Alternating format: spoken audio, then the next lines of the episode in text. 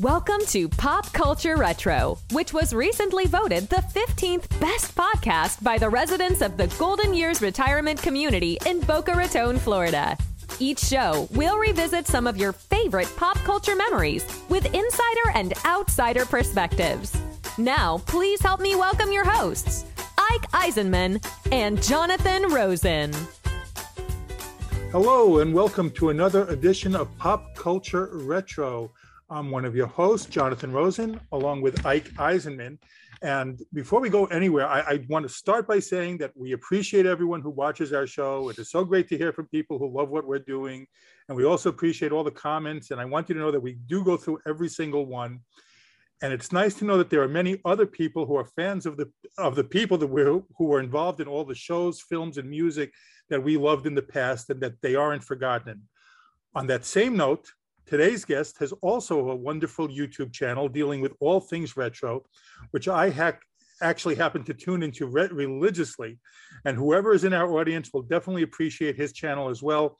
So, with all that being said, please help us welcome Dave Sundstrom. Dave, thanks so much for joining us today. Oh, it's a pleasure. Thank you for inviting me. Truly an honor. well, to start with, can you, for people who don't know, can you describe your channel a little bit to our viewers? Yeah. So uh, the channel is, like you said, it's it, it's uh, and we have a lot in common with uh, with the things that you guys talk about on your podcast. Uh, I talk about music, movies, and mostly TV. Let's be clear, mostly TV from decades gone by, and I'm talking about. Uh, you know, I, I, I dabble in the late 50s a little bit, but mostly 60s, 70s, and 80s.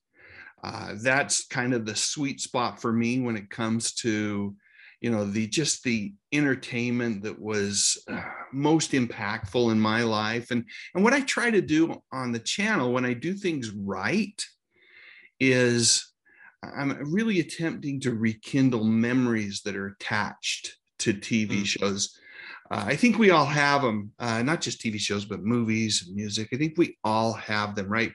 It's not necessarily a memory about like the plot of whatever, but it's what was going on in your life at the time that that uh, whether it was a TV show or movie that I'm spotlighting in, in any particular video. Uh, I talk about those kind of things in my videos along with that. And my hope is, is that as people watch the videos, they they kind of think back to what was going on in their lives at the same time. You know, nostalgia, that's what it's all about. Well, 100% work because that's exactly the feeling, the emotion that I get when I watch videos. It's it always re- rekindle something where I was at the time, what I'm doing. You know, right? I was a kid, and like you know, I, it brings back memories of watching with my parents a lot of times when I watch those videos. So there are a lot of there are definitely a lot of fun. Uh, I want to say like Ike and I have been doing our show for like a little over a year now and for what I've seen, your show in its in its current format has been around at least for like four years. So how, how did the idea first come about to start doing that? So uh, it it has definitely changed. When I first started playing with the idea, toying with the idea of doing something on YouTube, uh, I have three sons, and uh, they were at just the right age for really bad dad jokes. And I was also at work, I'd started experimenting with this animation software called Powtoon. And so I created these videos with dad jokes. And those were the very first things that popped up on the channel. And uh, and they would get a, you know, 100 views, 200 views. And I was, this is awesome.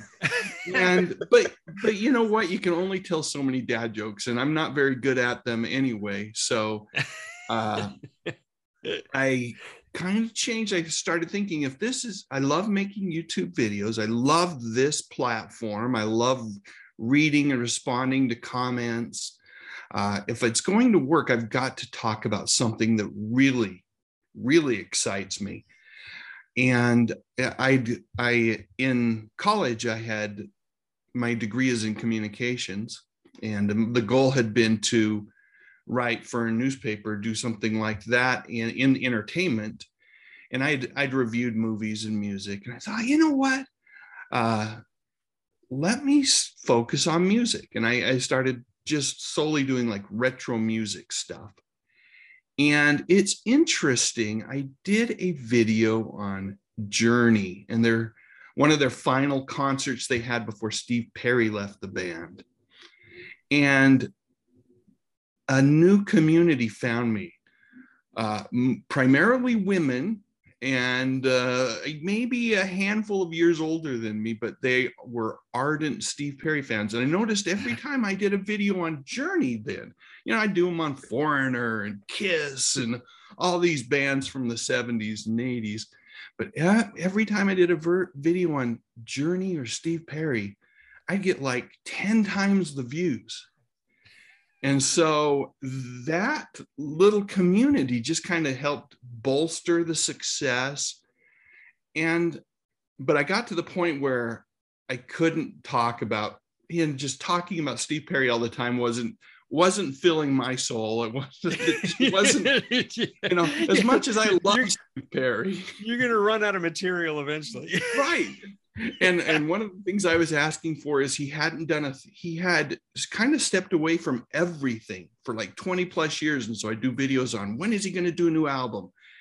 You know and because he kept talking about doing one and he finally did. And then I really ran out of stuff to talk about. And uh so I got thinking, you know, I could still do a music video every now and again, but let's let's broaden this out so that I can really again start talking about stuff that I love. And what I discovered was I did a video on the Andy Griffith show, which I have a huge connection with. It's it's definitely one of my all-time favorites. I was going to bring that up later. We will. yeah. yeah, I love that. I, there's some really special memories. You talked about parents, Jonathan. There's some special memories I have attached to the Andy Griffith show, both early on and then later, just in the last few years. That uh, so anyway, I did a video on the Andy Griffith show, and I did one on Frances Bavier, who played Aunt Bee, and her relationship with the cast, and in particular with Andy. And that it was kind of prickly. She was not the you know the really warm uh, woman that you would that she portrayed on TV. She was instead a professional, right? She was an actress that loved doing what she did uh, but it was hard for it's hard for all of us as fans to separate that she was a human being and different than what we saw on TV. And uh, and then I did another video about uh, Andy Griffith the day that he heard about John F. Kennedy's assassination. And that video is one of my top videos. Uh, one of those days, I'm, these days, I'm going to retire that one simply because it was the story was shared with me by a community member, and I have yet to really uh, be able to tie that one down in terms of documented evidence that the story's factually correct. It's a great story, and I love it. And the community member, he says his father worked on the you know, the set, and I believe him. But you know, I get challenged on that one every now and again, and and I and because of that eh, someday i might retire that video unless i can find the, the proof that i need. Uh, what i do know is the elements of that story which is andy was as you might expect uh, being a he was andy was not a conservative. He was a, a liberal southerner. And he was a huge john f. Kennedy proponent. And when he heard of the the assassination it was absolute meltdown on the set. And his he had a great friendship with don knotts and and mm-hmm. Don kind of came to the rescue that day to, to settle things down. And so it's just a little story. But the fun thing about that video, and it goes back to what we're trying, what I try to do on my videos, is that people respond to that video two ways. One is people say you're full of crap, you don't know that story. That didn't happen really. But the other one, and the one that happens more frequently, is people share their memories of where they were on that day when they heard about Kennedy's assassination. And for that reason, maybe I'll never take it down. I'm such a wishy washy guy. I would. I, I, love reading those comments and right. hearing from people about where they were and, and allowing them to share that memory. And, and YouTube's such a great venue for that. Wow. I mean, that's amazing. And I just want to say, as far as the, the authenticity of the story goes, they're called Hollywood stories for a reason. Yeah. So you know, yeah. just just sort of take that into consideration, and and I wouldn't I wouldn't stress about it so much. I try mean, not to, especially Yeah, as it, it's- it's, hit the two million mark or it's getting close to it. Oh I, wow, that's great! Oh my lots god, of that's people are watching it and loving it. Yeah. Well, you know, I think uh, just hearing you talk, first of all, about um, the nostalgia that we have, I think I, I feel like most of the nostalgia, at least for me, is rooted in television. Of course, movies have been a big part of my life, you know, not only for my career, but also just from an entertainment standpoint. But it seems like the nostalgia really washes over me mostly due to the television shows because you're in your home you're in we were in our homes and our living rooms often with our families most of the time with our families and i think a lot of that warm and fuzzy kind of wraps around that more so than movies. That was a different kind of shared experience i had growing up that was probably more isolated and and you know personal but the tv shows were very different and so i mean of course all three of us are like we're in a mutual admiration society here regarding this this content but did you always have a love for all things nostalgia or did that sort of started to kindle in you at a certain point Well, as long as I can remember, I did. Ike. Um, I so I t- mentioned my mother a minute ago. She was an old soul, even when she was young, and Mm. she really fostered this love for all things old in me, uh, and not just TV shows and movies, which she loved those things, and and she, uh, but she would keep like old magazines and she kept newspapers from really important days uh, events in Mm. in her life and, and worldwide as well and and she would she actually enjoyed having me play hooky from school sometimes i'd pretend to be sick and stay home and she'd you know she'd pour us both a big old uh, a glass of diet coke or coke back then. I don't think it was diet coke. I think it was fully leaded. But she'd pour you know she'd get me a soda we'd sit down and she'd pull out the newspapers and we'd fire up the tv and she enjoyed having the company uh, and and so she fostered that in me. She also had to remember she had this box full of like old really toys from the 30s and 40s just tiny little things you'd get out of like a gumball machine or something and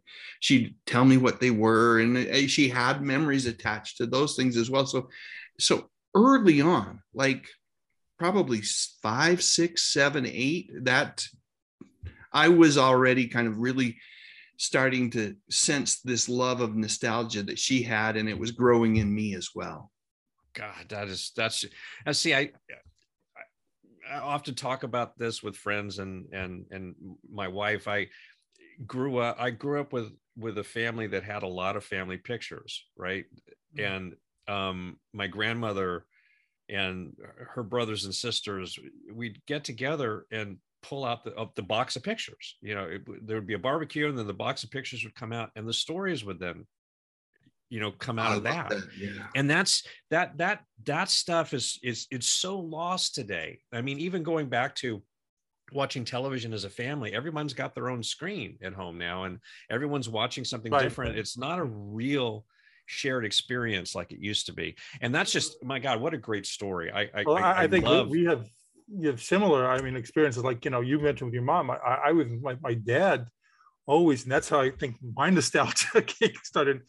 I was you know growing up in the you know 70s and whatever 80s, and I would sit with my dad watch Abbott and Costello movies, you know, Bob Hope, Bing Crosby movies. So it's all, all these things. Like, you know, I, I started loving those those uh, old movies, you know, because it was drummed in me as a kid. Yeah, I mean, it- it just- it's pretty much the same for me too. I did a lot of it on my own. But speaking of which, what are some of your your favorite television shows and and movies from uh, you know when you were young?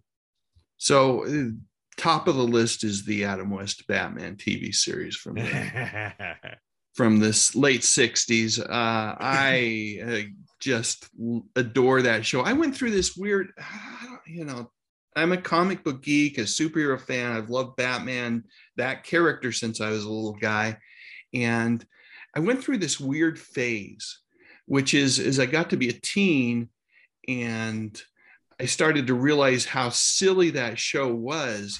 I actually I went from love to hate.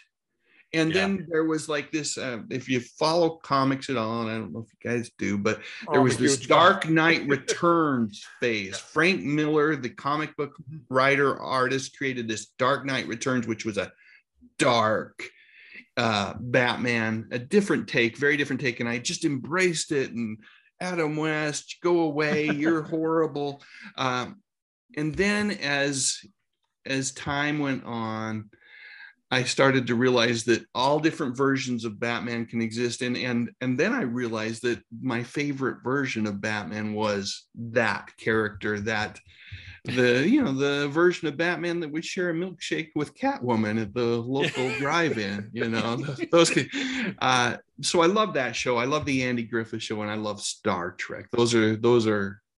Star yeah. Trek. Oftentimes, if I have to expand that list, the shows will change uh, but if I have to whittle it down to three television programs that were just so influential on me and and just I just think they're fun shows. They hold up. I can watch any of those three shows today and, and get the same enjoyment that I got out of them when I was younger.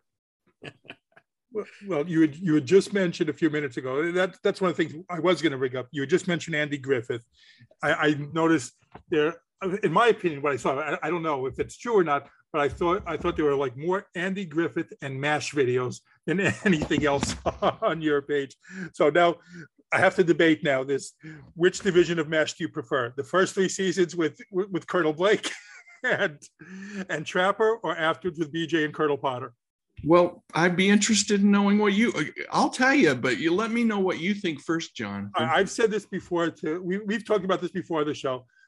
I whenever I watch the reruns now, and I love the whole series, whenever I watch the reruns now, I stop after the first three seasons. I stopped after the Colonel Blake and Trapper seasons because the tone of the show changed. It's it became went from a comedy to becoming preachy. And it's, you know, like I said, at the time I watched every single season, but now that I, I can watch it in reruns, I stop after season three because I didn't like the preachiness as opposed to just yeah. comedy. I, well, I'm with you. So uh, I won't stop. I'll watch some of those older, some of those later seasons. I really love Harry Morgan, and I thought his Colonel Potter character was great. And and when uh, Gary Burghoff left, uh, the Radar character left, and and Jamie Farr got to shine as Klinger even more. I mm-hmm. thought that was good stuff. But much like the first five seasons of the Andy Griffith Show are just pure gold, the black and white seasons. Uh, the first three seasons pre Colonel Blake uh, leaving us forever uh, is, are absolutely the best, and and they're just exactly what you said. The tone changed, right? I think there was the a sense by the makers, and I don't know, I'm, I wasn't there, but this is what I get watching it that they they needed to be to to they had a responsibility to share more of a message and and I know a lot of folks, uh, when I do a MASH video, they'll comment about Alan Alda and, and his politics and all that kind of stuff. And I'm, I'm cool with, you know, his politics there. That, that's not a big deal. Uh, and I don't really think Alan Alda is to blame. It's easy for folks to just point the finger at the big guy on the screen who, who tend to have most of the screen time. Uh, but there was a shift in tone and and and and I think it's it wasn't just Alda; it was the entire creative team. They they were trying to do something more there, and and to an extent, uh, they were successful. I think if we look at that television show, it's one of the most popular TV shows, most loved, revered television shows of all time. So they were successful. But hmm. I'm with you. I love the first three seasons; they're the funniest. Oh, it. I mean, it is such a great show, and and and of course you brought up Gary Burghoff, and you recently did a video on whether or not the Mash cast hated him or yeah. not. And the funny thing is, I heard the rumor as well, and I even heard rumblings of that back in the day. You know, being in the industry, you know, you you hear certain things that kind of float around. So that's kind of fascinating. Yeah, and you know, and the interesting thing is, is that if there was ever any animosity that's the beauty of time too, right? I I mean, I listen to there's a Alan Alda has a Clear Plus Vivid podcast. And he had all of those guys, every living actor from the main cast that was, you know, he had them on a year, year and a half ago. And just to listen to the warmth that those people have for each other and the affection. Mm. You know, if there were any hard feelings, uh, uh, they've certainly washed away over time. But I sense that we, we as viewers, sometimes tell ourselves stories that just don't exist based on what we see how the characters play out and i think it's a yeah. fun story to tell that innocent sweet radar was kind of a jerk behind this. Yeah. The fun story to tell. Well that, that upset me too when you took when you had the uh, aunt bee video because i have one, one image in my mind. And, and it's like no no don't tell me yeah. gosh darn it. You know but she was just a human being. Right sure. Re- reality is is i'll get people when i do an andy griffith video say yeah i ran into andy uh, in the 90s and said hello and and he was a grump and just you know turned the other way and walked off and and you just got to put yourself in their shoes sure. right it's and radar's the same way i know he hated being people yelling radar at him you know 20 years later after the show had left the air it's just it's it's got to be tough as and I, I, realize it's the price you pay with fame and, sure. and when you become a celebrity but it's got to be tough to just have to kind of deal with that day in and day out. And I I, I suspect we would all have moments where we wouldn't be at our best. Well, well, oh, staying I, I on mean, Andy Griffith. Oh, I sorry, no, no. Let me just, just to interject because I have some small experience with this. Um, I, I, I, I didn't have the kind of fame that that a Gary Burghoff or Andy Griffith did for sure, but you do find yourself, um, you know, after a certain period of time, often forgetting that you are who you are and you're trying to live your life and just do what you normally do and then someone suddenly steps in and interrupts that in some way. I was always able to handle it um, i don't think anyone out there has any any uh, bad stories about having an interaction with me but i mean you know, having someone yell, Tony, Tony, oh my God, Tony, where's your harmonica? You know, for decades would be um, would be trying to say the least. yes. Well, in one of our earlier shows, someone referred to you as Tony accidentally for a moment. I don't know if you recall that. one of yes, yeah, no names, no names. But I'm just yeah, saying that yeah. happened.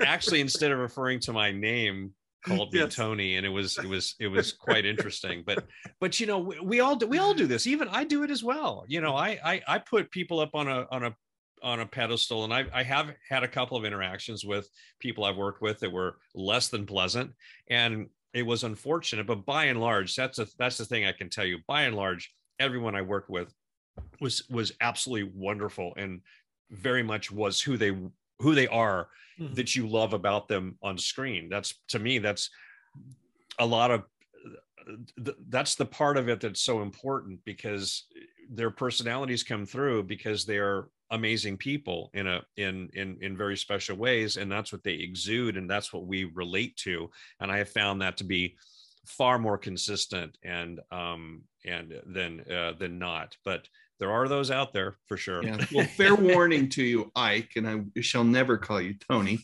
uh, but, uh, but, fair warning to you uh, that the uh, video we talked before we started recording here we talked about the potential of doing a katie saylor video down the road.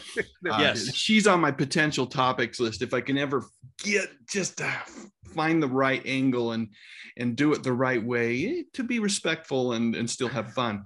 Uh, but the the ike eisenmann video that's going to happen is about you and your relationship just that relationship that you had with roddy on set oh, during yeah. the fantastic journey. Uh, I rem- I think it was on your podcast here, guys, where you were talking about that that relationship you had there, and that's a really cool story and one that you know. Hopefully, I uh, when I tell it, it'll, it'll do justice to. Uh, uh, hopefully, it'll be good. Well, I would certainly love to see that because it really was a fantastic um, one of my best friendships in, in Hollywood um, I've I've I've had and and uh, and and again very very rewarding because he lived up to and exceeded all expectations of what he might be like just simply as a as a person let alone as an amazing performer. And so i look forward to seeing that. Isn't Yeah, that great when when people do live up to expectations? Oh, that's one of the it's like it just it's yeah it's it's it, it really it really is amazing. It really is amazing. And i've been very fortunate with with a lot of people that i've i've gotten to work with and have that experience with. So yeah for sure. But i look forward to that. That'd be awesome. Cool. I, I just want to say that I, I did mention this type before. I did have a lead on Katie Saylor. And if, if I ever get the green light, I will invite her to be on the show. oh wow. Wow. That would be that so- for that reason alone people subscribe to this podcast. This that is going if that ever happens that is going to be an episode not to be missed I, I, I said I, I will have to, you know, kind of push Ike a little bit for that one, but I, I'm kind of, I kind of want that one to happen too. As long as, as long as she doesn't watch the previous uh, episode that we discussed. So- i think you guys were kind to her i don't think that anything was i mean i didn't sense that any anything was too too rotten that was said i mean it was just kind of factual in terms of how she played out in terms of her character on the show We'll have to go Yeah. back and edit. yeah So, but I want to talk about the, you. You we were talking about uh, Andy Griffith, and uh, you you recently you not I don't know if it's recent, but you went to Mayberry. And Yeah, I I've driven did. past that area, and I've never stopped. So, what was that like visiting? that was actually yeah i was a little bit nervous about going there just because you know i felt like i might be underwhelmed and uh, my wife was there. She was on business and she invited me to go to north carolina with her. So i uh, i decided to take her up on the offer and we went to mount airy and spent the better part of a day. And i went to floyd's barber shop and the uh the little uh diner with the that has the pork chop sandwich that Andy talks about, and, and the it was. I found everybody to be very friendly. The uh, guy that uh, ran the barber shop, his dad was the person that Floyd had been patterned after, and and when we went to the the diner. Uh, it was about ready to close and they still welcomed me in and didn't make me feel like I had to leave. There was there was also I, I did a video on it. There's this old feller. He was probably in his 90s who it was clear that he went to that diner every single day and just hung out and talked with Andy Griffith fans because his wife had passed on. And he just it was so much fun to visit with him. He sang me a little song that I got on video and and uh, you know, I mean, part of it's a tourist trap. They definitely Mount Airy uh, takes advantage, and as well they should, of all of the rabid Andy Griffith fans that come to town. Uh, but there was, it was fun to be able to drive by Andy's, you know, childhood home and kind of go to the museum, and everybody at the museum was super friendly. It was, it was a great experience and one that. Uh, I'll probably before uh, you next five ten years go back again and, Really? and cool. without my wife love her to death but you know she's not the andy griffith fan that i am and so me wanting to spend three hours in a museum that's really only two rooms full of andy griffith mem- mem- memorabilia uh, you know she i think she put up with it for like an hour 15 and that was all she could handle so you know i love her and you know thank heavens for partners spouses that are supportive and allow us to be the nuts that we are but uh, uh, next time i'll uh, it, she may travel with me but I'll, I, when i hit mount airy it might be on alone so i can just geek out and maybe i'll never go come home who knows? Well, well, you, you have you have a very large following and with great enticing thumbnails, and I, that always, wants to grab me. Like you know things like who did Larry K- Hagman kill to get the, the role of J.R. on Dallas, you know, like things like that. But not an actual thumbnail, but along those lines. yeah After yeah how long did you start seeing that your videos were resonating with people? You kind of alluded to it a little bit, but how long did it take taking before your channel like really like exploded? Yeah. Uh, so here's the thing: the channel went really grew fast. Uh, I think I went probably from 2019 to late 2020 is when it got the 100,000 viewers. Mm. And it's interesting uh, that once there's a couple other fellers out there, a guy named Landon C goes there. He's a wonderful video publisher too, uh, and another guy named Rick 9G, uh, and they do the same exact thing as me. And and so th- those those folks had been there and kind of in the space right around the same time as me doing this type of video. Uh, but there there are a ton of copycats now and and folks that really just they're slapping together videos with artificial voices and, and giving titles like making it sound like people have died when they haven't really died whatever yeah. they can to get the views and i found that over the last year plus it's become a really competitive niche to be in and so what i've focused on instead of I'll still get the videos will get hundreds of thousands of views every now and again. But uh, more often than not, I give my videos get five to 10,000 views. And, and what I've discovered is, is that I got to, instead of chasing the views, I've got to create the videos that I love and tell the stories that I love yeah. and recognize that not every video is going to be from a view perspective a home run out of the park it's just got to be the it's got to be me telling the story that that gives me the joy right? The, and and hopefully and by doing so imparts joy to the viewers. And so i i i occasionally can't resist trying to title a video in a clickbaity way that will you know that i know will grab viewers right? Yes. you try to you try to add an element of intrigue but what i really try to resist doing is being deceptive and dishonest with any of my video thumbnails or or titles. That's really important to me that that there still be some honesty and of course that the videos be authentically me and my memories that kind of thing. But a long-winded way of saying that it grew fast mm-hmm. jonathan and then it's kind of just kind of like it continues to grow but instead of like three or four thousand new subscribers a month, it's a thousand. And and that steady growth is really, really comfortable. Hmm. You know, what's funny is many times while researching people that you know we want to have on, I'll, I'll do a search and one of your videos will pop up. for so how do you start deciding who to do a video on?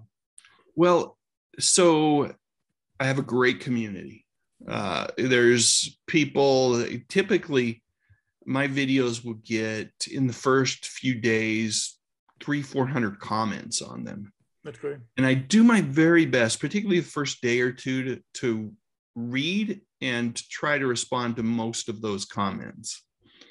Uh, sometimes it's just a thanks for sharing, but I want them to know that I'm reading their comments and, and acknowledge it.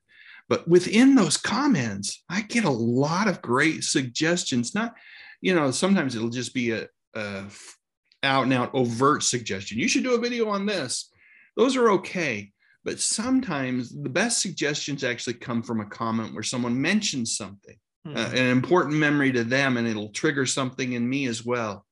And those are the ones that I write down. I have this potential topics list of, you know, 300 topics right now. And it just, uh, I just, it continues to grow. And I'll never run out of ideas for videos. I, I know that some video creators on YouTube say that that's the biggest struggle is knowing what to do next, what what video to make. But you know, fortunately for us, there's just decades and decades of entertainment that, and a lot of it just gets lost. You know, we all remember MASH and Happy Days and uh, Batman's and Star Treks, but there's a lot of shows that ran for you know a single season. Oh yeah and, and some of the Saturday morning stuff people have just completely forgotten as well. And and those are just that's that's a gold mine to tap into. Oh man, a hundred percent. I mean, I, you know, heck, I I co-starred on a one season um, one hit wonder. so I know there's a lot out there. And I used to think, man, if you could, if if stuff people could possibly never see, which is like pilots for TV shows yes. that didn't that didn't get yeah. sold but were produced and and um, you know those things would be much much harder to dig into but what we, we had on have- the uh the the new Monkees person. I mean, they, they only lasted one less than a season, really. yeah, So- I love that. I love that episode. It was so much fun to listen to, and and I love the new Monkees. I I remember when the Monkees made that mid '80s resurgence, and Yeah. and they they came back, and I was hoping, you know, hoping that they would succeed, but uh, alas, it sounds like he's had great success in other ways. So, yes. yeah well what topics have had the best uh the best response for you Uh, so interestingly enough, uh, Andy Griffith, of course, has been very, very successful early on. Uh, a little show, you may be familiar with it uh, from the 70s and early 80s called Three's Company has been hugely successful for me. And it's a it's a show that I think back on fondly because I wasn't allowed to watch it when it first debuted. My parents, I come from a fairly conservative religious home in the state of Utah. So you can kind of gather where we're going there. and uh, the fact that a person was pretending to be a homosexual on the show was just that was not uh, wasn't allowed to watch that show. I wasn't allowed to watch Welcome Back Kotter because my dad thought it was about gangs. You know, it's that kind of stuff. uh, eventually, us kids though, we wore them down. You know, you, parents get tired after a while, and uh, especially during the summers when shows are on reruns in the daytimes, we you know we got to watch all all of the shows that we were prohibited from watching. And but uh, Three's Company's a big one. Uh mash you mentioned that one jonathan. Anytime i do anything on mash and my brother is a bigger mash fan than i and he he's he's still working full time he's got a, a day job uh, so he doesn't do them as often as I do, but he just recently did one on Larry Linville. It's a fun one. I think the title was "Was Larry Linville a Jerk?" and, uh, and again, it, it plays to that fact that Larry did such a great job Mhm. playing a jerk on MASH that great. people tend to think that the man was that way, and he wasn't. He was a sweetheart of a human being. But MASH are, are very popular videos. Uh, my space ones, if I do things on Buck Rogers and uh, and the Battlestar Galactica, anything science fiction. Uh, so that's why the Fantastic Journey is of interest to me. That show, though, you know, I, my big gripe with the Fantastic Journey, Ike, was that just what how the network treated it. Right? It's like I, as a kid, I didn't have a VCR. My Yeah. parents didn't have a VCR till the mid '80s, and and as much as my dad was my parents were good about buying the tv guides for us and and i would peruse that thing like you know and circle when shows were on that i wanted to watch. But the fantastic journey was sometimes it would just slip right by you. You couldn't catch it before you know and it only ran for what 11 12 10 episodes something like that? Yeah it was 10 yeah. Yeah it um so i didn't get to see them all at the time thank heavens for Mhm. streaming now uh, but but you know the, so the science fiction stuff though i i just love that and there's a core group out there that anytime i do anything on obscure or not so obscure science fiction from the late 70s early 80s they they eat that stuff up Mm. Uh, we kind we kind of touched upon one thing before. We we, we just mentioned the NB, but have you ever researched someone and after finding out about them, you're like really sad, like, oh, that's terrible. What happened? i've them?" not i've researched someone and not done a video on them and so i Really? won't say their name you know it just Wow. uh, you know, it's disappointing. Sometimes it's like, and my research cons- consists of you know the internet. So it's like go to Wikipedia, go to YouTube, dig around, see what I can find. And I just started watching videos on this person, and and the way she, she they were responding to things and in, in interviews and that kind of stuff, I, I was just turned off. And as excited as I was about the idea of the video, I just stopped. And I probably, truthfully, have, you know, there's there's a handful of unfinished videos that just as I got working on it, it again, it goes back to just it gave me zero joy, and so Yeah. might as well stop. Oh, in, in the same vein, when, when doing research for videos, did you ever come across things that like made you realize that you didn't remember the shows as much as you thought you did? Because when I, I was looking up something for that girl, which I loved and watched all the time in syndication, I found out that the song was only present in the last year, and it just like blew my mind. It's like all my memories were like lies. It's I, yeah. I, I vividly remember it. You know. Yeah, that happens a lot to me actually, is that I'll have false memories of certain things. And and so most of the time I catch them.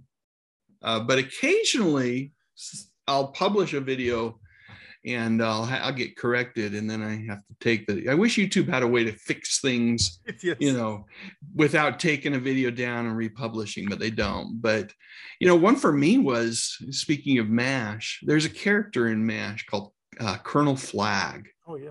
I remember Flagg being in like so many episodes of MASH. It turns out he was in like six or seven, depending on if you believe that one of the episodes he was undercover as a different character. But you know, it's just things like that. You just remember things differently, like the prominence of a character or you know, how much they were in a show, all that kind of stuff. Just your time has a way of kind of changing things and we tell ourselves stories about shows and, and characters and sometimes they're true and sometimes they're not well have you ever been contacted by anybody that you did a video about yeah yeah oh. i have Wow. Uh, a couple things. Uh, so I did one on Teri Copley. Do you, do you either you know who Teri Copley is? Okay, do you remember a mid you remember a mid 80s? I want to say mid 80s, but it might have been early 80s, but it it it it was on NBC. It was called We've Got It Made. Oh yes, hmm. I know that.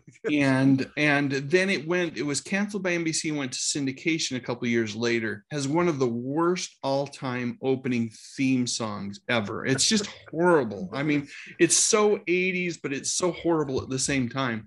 Uh, and I love theme songs. I mean, those that's the highlight of a show. I'll, my wife can't understand why I don't want her to skip through like you know when when a show's starting it has on Netflix it says skip. It's like no, that music gets me ready for the show. It formats the disc in this head. But anyway, uh, Teri Copley reached out to me and she had a nice. She was super nice, Rebecca. I'm trying to remember her last name right at the moment. I knew I'd draw a blank on something when we started talking today. But she was the second, uh, she was in Knight Rider and she replaced the main gal for a season, Bonnie, with uh, her name was April on the show, Rebecca something or other. Anyway, she reached out to me. We had a great conversation. I said something in a video that uh, wasn't factually incorrect, but I didn't know the backstory behind it. And she asked if I'd changed. And so, of course, I did. I took the video down and, and, and took a part of the video out just because it it was hurtful to family members and i didn't want to do that never would want to do that and then there's uh i've had children of actors who have passed on contact me uh, about just saying thanks you know thanks for remembering my dad thanks for remembering my mom uh, mm. that kind of thing and you know one of the things that i don't ever really try to do, even with the Frances Bavier video, I don't want to go negative. There's enough folks out there that are trying to get views by going negative with their mm-hmm. videos. Uh, there's, I'd rather be that, even if, if people accuse me of being a little bit Pollyanna esque in the way I approach some of their, their stories, uh, that's okay. It's okay. I'd, I'd, I'd rather do that than, than fall to the, you know, to the trap of of telling a story, a negative story that just to to you know for greater popularity on YouTube, that type of thing. So I, I love it when maybe even more than when the actual actors contact me, but when uh, a, a, a relative contacts me and says that that was great. Thank you for remembering my father or mother that way. Man, that's awesome. Yeah. Yeah. Uh, one of one of the other things I, I, love about your channel is like it's many of the same things that you talk about with your friends. Like like Ike and I have done shows where we discuss our favorite sitcoms or sci-fi movies, and I'll wonder whatever happened to so and so. And then I find out that you've already done a video on it. So do your friends bug you to come on and discuss all these things? Because I see that you do some things with them at times. Yeah, I have one friend. So I worked in so after college and everything, I I tried to get higher. I got my degree in public relations, and like I said, I wrote for the newspaper at the university, and uh, and uh, I thought I was going to be a you know work for a newspaper, and uh, and that didn't happen. I ended up getting a, a job in financial services, and uh, for the next thirty years, I was a broker, right, or led a team of brokers, and uh, and in that group, that's where co- the most amazing conversations happen. This group of people you wouldn't think would be, you know, all about the entertainment industry and retro nostalgia. But when, you know, when you've got a lot of time with uh, folks in your, uh, you, you don't want to talk about what the stock market's doing or whatever. You talk about TV and movies and music. And one, I have a friend that from that, uh, the time in that industry that that we just had so many lunches and uh, breaks talking about things that he he occasionally joins me on my I have a Thursday evening live stream and he'll join me and we'll we'll he he's always good for some additional information that I didn't know about a particular show. Other than that, I've had I've had coworkers. I, I just retired last year, but I've had coworkers that have you know made suggestions they love i i started this during the or the final years of my career there and so they were aware that i was doing it and they'd say hey you ought to do a video on this you know i uh, have a another successful uh, set of videos that on it based on a tv series is i've done a bunch on leave it to beaver Oh. And I had watched Leave It to Beaver as a kid, but I had no special memories really attached to Leave It to Beaver. But I had a coworker, guy named Dan, who said, You've got to do Leave It to Beaver videos. And so in preparation for that, I went back and watched a whole bunch of them. And I'm like, oh, wow, this show is great. And I remember that. And, and who's this, you know, who's this rusty character? I love that little dude, always eating an apple. And uh, and so or, or Larry Mondello, that's his name. Uh, anyway, uh, so I got a lot of ideas from coworkers, but I really have only had one join me on uh, the live stream, along with my brother, who will join me from time to time. And that's fun because then we can talk about life in the Sundstrom home, which was was uh, you know boring but yet interesting at the same time well let, us you talking about old shows let's talk some old shows. So you did an episode with about uh, Meeno Peluce, who we had yes. on, and you were kind enough to give us a shout out with that one. But actually it was on our, one of our regular viewers who, who let me know about that actually which i was also appreciative of and thrilled to see us mentioned on yours. But Meeno was such a great guest and we had so many more questions to ask but we couldn't fit it all in uh, and I've mentioned on our show frequently how much I love Voyagers, and you've done several videos on that show as yeah. well. but I always point to that show as one that was canceled too soon. So, what what other shows do you think that didn't get their due and were canceled too soon? Oh, well, I don't know if canceled too soon is the right way, but I absolutely, I, I loved Buck Rogers in the 25th Century first season.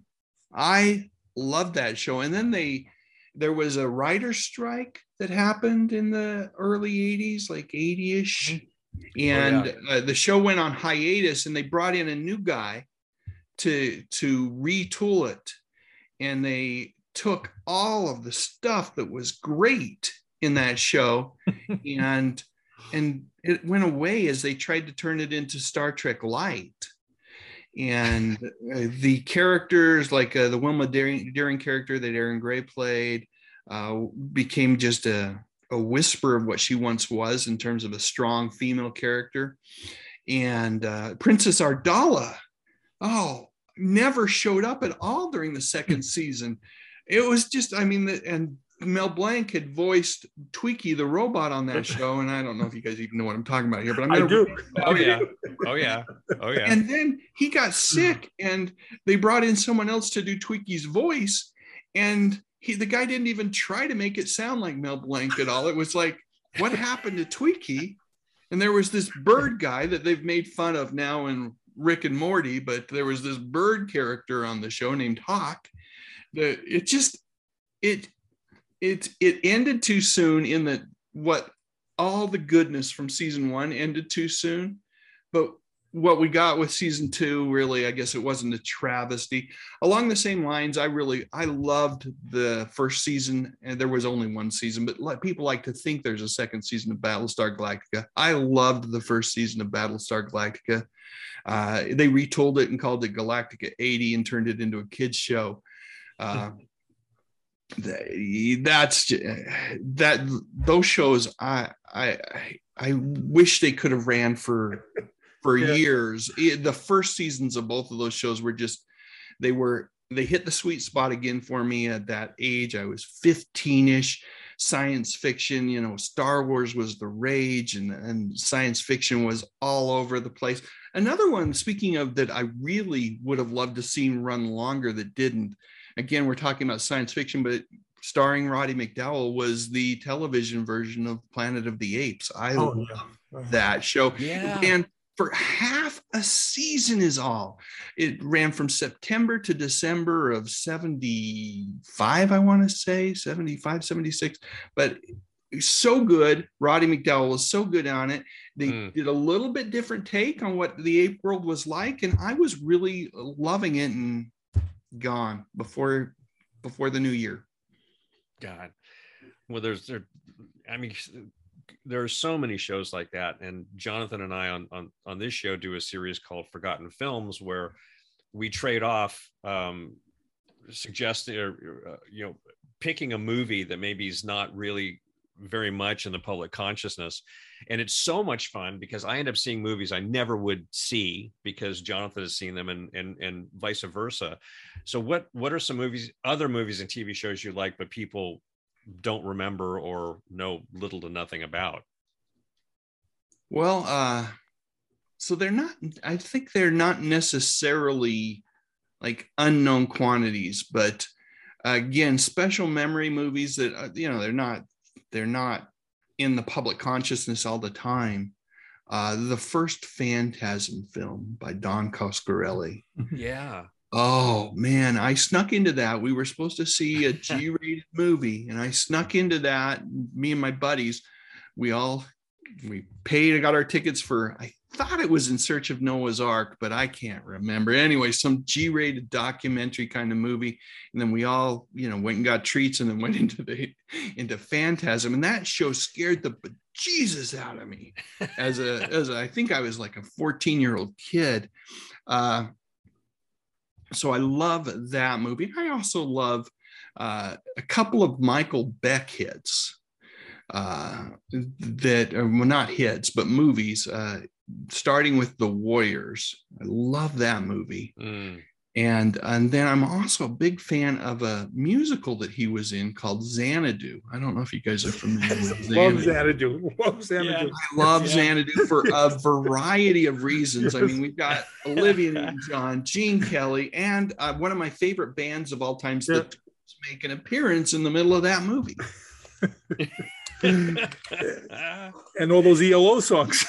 Yeah, it just the soundtrack is phenomenal, way better than the actual movie story, right? But you just got to take it as a whole, and it's it's enjoyable. I think it's gotten a, all three of those movies have some cult recognition mm-hmm. now, mm-hmm. Uh, but you know they're movies that if I want to go to, just you know, just to to enjoy, recognizing that it's not these aren't high quality you know these aren't the academy award winning films but they're they're still fun i i, I love them you know I, I go way back though and when i think about some of my all-time favorite movies a movie that i absolutely love uh, that i think it at the time people knew and was popular and and remember it was even made into a tv series in the 60s as a, a romance called The Ghost and Mrs. Muir. Oh, I yes, of course, of course. That movie, and it's that one is one of those. It's like comfort food for me. And whenever I just need to, kind of like the Andy Griffith Show, if I, but I have a little extra time, not just a half hour, I'll fire up that one. It's uh, it's one of my favorites. Now, also, you you did the uh, I'm sorry, we're posting a show tomorrow, like on our favorite cartoons. Now, based based on your channel, we're and based on what we've all talked, we're around the same age as me. Ike and I had this conversation when we did when we recorded the show. He did not remember. I want to see if you remember this. the networks devoted a whole show on Friday nights before the first Saturday Oh, yeah. Saturday morning previews. Right. The major celebrities from the thing would come Yeah. out and promote it. So you do remember this, right? Oh yeah, absolutely. So I have some favorites. Okay. NBC in 73 did one with Jimmy Osmond and all the Krofft characters. That one was just fantastic. The show, and that was this year that NBC debuted Land of the Lost and uh, the Star Trek animated TV series. And that was a full hour. Some, but the ABC ones were usually a half hour. I remember one that ABC did on a Friday night was uh, Six Million Dollar Man was recovering lost videotapes or lost lost reels of film from the Saturday morning shows. Oh, and they would show just a little clip, just a little teaser what you would what would be in store tomorrow, the next day, Saturday morning. Saturday mornings. I mean, kids, I feel so bad for kids these days. Absolutely. I, I they don't know the pure simple joy of I would my dad wouldn't have to get up early on Saturday mornings, so he would let me borrow his little analog alarm clock, and I'd take it in the bedroom and plug it in and set it for 6 a.m. That's when they started out here locally, and I'd have to hit that alarm quick so it wouldn't wake anybody up. But I'd get it, and I'd be really quiet. I'd go get my bowl of cereal, usually without milk, so I could just eat it, you know, kind of munch on it while I was watching. And the volume had to be kept really low in the house. But oh, Saturday mornings were the best. And that preview show, that was uh, that was magic, magic, Jonathan. I, I, I have like so many memories of that that you know like oh my god we have to watch I, I made my parents sit and watch the preview show Yeah, and I, I have no memory of that at all, so I don't remember that, or it just wasn't on in our house. So there you go. But uh, It's of just course once I a wa- year. yeah Yeah, I, I did, of course, watch Saturday morning cartoons. So, what were some of your um your favorite Saturday morning cartoons or cartoons in general? Uh, so I uh, love Super Friends and Scooby Doo. So that was kind of like, you know, Scooby Doo Scooby-Doo. maybe first, but the Super Friends I loved. I loved anything that was like a, there was uh like an animated version of Gilligan's Island, an animated version of the Partridge Family in Space that used all the old Jetsons images. It was weird. The character designs were all from the Jetsons with the Partridge family plunked in there. And there was no explanation how they got into the future either. It was really weird. But I love that one. There was a Gilligan's Island in space. Uh, so I loved those. Anything with superheroes. So the Super Friends were big. Uh, there was a Batman in the 76, 77 that used Adam West and Burt Ward's, Ward's voices again. That was great. And then I loved the live action stuff, uh, stuff from Filmation, Ike. That I, you know, I enjoyed the the stuff from Filmation, Space Academy, Jason of Star Com- Command, Shazam, ISIS, and then the Krofft stuff I really loved too uh particular in particular land of the lost and i like sigmund and the sea monsters a lot as well well, now he just named a bunch of cartoons you and I didn't even talk about. So now I feel I feel uh, like we've fallen down on our job here. we'll have to put an addendum in yeah, you know that's the beauty about cartoons I, I i think you could do multiple episodes about you know, Oh gosh, there were so many. I mean, just the cursory research I did was like, I was just like, gosh, there were scores of them, scores and Yeah. scores every year going back to the you know mid 50s. It was just crazy. Great, Yeah. great, great entertainment though. Lots of right. you know really rich entertainment that I I thoroughly enjoyed as well. and you said there's scores of them but here's the interesting thing at least anecdotally as i think about it now there are even more now Yeah. there are more cartoons more animated shows out there Yeah. stuff aimed at kids whole entire channels aimed at kids but the problem is is that there's so much that it's that i think sh- particular programs and and it just all gets lost in this just this cacophony of TV programs out there, and there was something magical about a single day, a single segment of the day that was just for kids. Yeah. and uh, and that's why you know we can we think about those shows, and it does feel like there were so many shows, but there were really there weren't as many as there are now, but they were we noticed them more and they and and paid Mhm. attention to them more because they were just for us and it was a it was something special Yeah. You hit the nail on the head. It's exactly it. Right. They, you, they stood out more because they weren't as many. Yeah. Absolutely. 100%. Now, uh, bef- before we let you go, we have to discuss one show that you, you also did a video on it. There, you did a show on one of my favorites, Battle of the Network Stars. Yeah. I was obsessed with that as a kid. yeah I still watch them on YouTube whenever, you know, because they're on there. And I, I love when we have guests on who participated in, so I get to question them about it. Uh, just so much fun, and it would never happen today. No one would do this they tried to do it a few years back probably Yes. like a decade ago maybe 15 years ago and they couldn't get any stars to do Right. it so you would end it's like the battle of the network uh i don't want to Guest call stars. them c-list stars right they weren't the, the magic of the battle of the network stars was just think about that first season of the battle of network stars you had lynda carter farrah fawcett penny marshall gabe kaplan. Those are all from just uh, abc then you had telly savalas uh, over there on uh, on cbs adrienne barbeau. Uh, who else was there? Karen Grassle from NBC, Robert Conrad, of course. That's the you know the greatest moment in Battle of Network Stars history Yeah. happened with Gabe Kaplan and Robert Conrad, and that that race, that foot race was oh just that's the subject of my live stream this Thursday. I'm excited to, Oh, to really? visit it. Yeah, yeah, Oh, fantastic. I'll have to tune in for that. yes. gonna be fun. That's good. Well, what days do you usually post new episodes, or do you have a specific day? Uh, I don't have a specific day. I, you know, there's I, I keep listening to all these YouTube creator uh, videos and podcasts where they talk about how you need to kind of batch record and you get them all saved up. I just kind of let let the whimsy of whatever I want to work on take the next video, and it, it takes as long as it takes. Sometimes I, I whip it up in an hour or two, you know, and other times they, it takes days. So I, I typically post three three ish videos uh, a week, and uh, and I don't have any particular day that they they drop on. Just just when they get done. We're, we're under the batch record system. So- That's smart. That's it's way more you know efficient to do it that way. That's, this way we could we, we could plot in when we're going to post this one or post that one. I'm trying to be Yeah, you get to be a little strategic, right? Yeah. Yeah. So, which topics do you have coming up next that we can look forward to?